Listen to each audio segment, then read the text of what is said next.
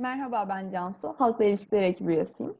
Ve bugün 7085 Sneaks Next olarak podcast serimiz Sneak Sessions'ın 6. bölümü olan Rookie Tavsiyeleri bölümünü çekeceğiz. Person programları ve özellikle FRC son yıllarda çok yaygınlaşmaya başladı. Bunu görmek hem çok gurur verici hem de bize el uzatmamız gereken ne kadar fazla kişi olduğunu hatırlatıyor.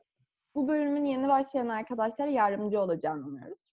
O zaman ben daha fazla uzatmadan bize tavsiyeleri verecek arkadaşımız eski çaylak takım kaptanı Zeynep'e kendini tanıtması için sözü bırakıyorum. Aa, merhaba ben Zeynep. Ee, şu anda Sneak Snacks 72-85'in üyesiyim. Geçen sezonsa 80-40'la beraber yarışmıştım. Takım kaptanlığını yapıyordum. Çok teşekkürler Zeynep tekrar geldiğin için. İlk sorumla başlıyorum o zaman ben. Takımınızı açmaya nasıl karar verdiniz? Aslında bizim FRC maceramız aniden başlamıştı. Ee, takımımız 2019 yılında Efeler yapmıştı ve Efeler'den döndüğümüz hafta daha zorlu bir yarışmaya katılmak istediğimizi fark ettik. Çünkü Efeler biraz bizim için e, daha çok ortaokul seviyesine hitap ettiği için biz daha bizi zorlayacak bir şey istiyorduk ve FRC aklımıza geldi. Araştırmalarımızı yaptık yarışma hakkında ve bilgi edindik. Sonra katılmak istediğimize karar verdik ve böylece başlamış olduk. Özellikle rookie takımları için bütçe çok zorlayıcı bir unsur oluyor. Sizin büyük ihtimalle takımlaştıktan sonra regional ücretleri ve bütçede sıkıntılarınız olmuştur. Ee, peki siz bunların nasıl üstesinden geldiniz? Hiç hibe veya türevlerine başvurdunuz mu? Biz bayağı zorlandık bu dönemde aslında çünkü regional ücretleri gerçekten yüksek meblağlar ve her takımda hibe alma şansı olmuyor maalesef ve biz de hibeye başvurmamıza rağmen e, alamayan takımlardandık.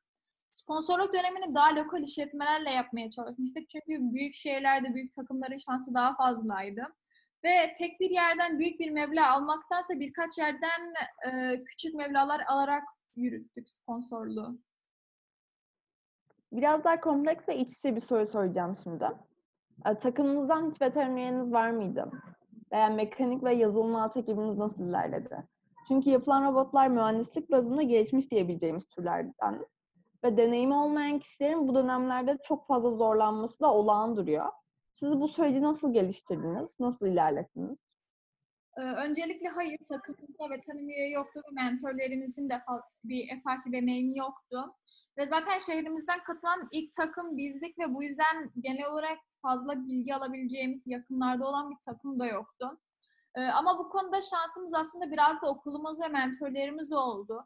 Bu yılda ekibinde olan arkadaşlarımız ne kadar sürecin başında fazla bilgiye sahip olmasalarla ilerledikçe gerek mentorlerimizden gerek kendilerinden araştırarak öğrendikleri bilgilerden faydalanarak bu süreci atlattılar ve zorlanma konusuna gelirsek tabii ki de zorlandık. Sonuç olarak daha önce bulunmadığımız bir ortamdı ama bu zorlanmanın yeni başlanılan bütün etkinlik ve aktivitelerde olacağını düşünüyorum. Yani güzel bir zorlanmaydı diyebiliriz. Kesinlikle haklısınız. Ben bir tane de sosyal soru sormak isterim. Biz rookie takım olarak etkinliklerinizi nasıl idame ettiriyordunuz? Ee, dediğim gibi rookie bir takımdık ve fazla bir e, gelirimiz yoktu. Yani sponsorluk bütçesi olarak fazla büyük bir bütçemiz yoktu. Ee, bu yüzden biz daha çok eğitim ver odaklı etkinlikler düzenledik. Ee, çevremizdeki okullara ulaştık ve bu şekilde anaokulu düzeyinden lise düzeyine kadar birçok eğitim verdik.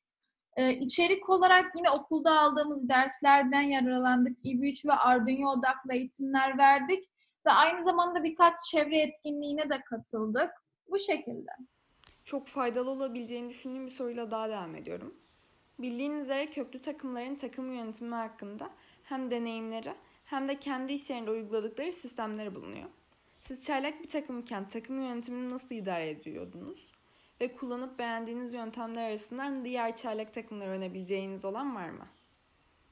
Açıkçası biz de birçok takım gibi alt ekiplere ayırma sistemini kullanıyorduk. Ee, build ekibimiz vardı, mekanik ve yazılım olmak üzere ve PR vardı yani Public Relations, e, sponsorluk ve etkinliklerle ilgilenen alt ekibimiz. Ee, ben bu sistemi çok faydalı buluyorum. Çünkü gerçekten de takımların en çok faydalı bir şekilde yürüttüğü sistemin bu olduğunu düşünüyorum. Evet, böylelikle de bugünkü podcastimizin sonuna gelmiş bulunmaktayız. Sorduğumuz bütün sorulara büyük bir hassasiyetle cevap verdiğin için çok teşekkür ederim Zeynep. Umarım Umarım çaylak olan veya yeni ba- takım başlatmayı düşünen herkes için çok faydalı bir video olmuştur. Biz Sneak Snacks olarak bugün burada çaylak tavsiyeleri bölümümüzü noktalıyoruz. Önümüzdeki hafta tekrar aynı günde görüşmek dileğiyle. Sağlıklı kalın.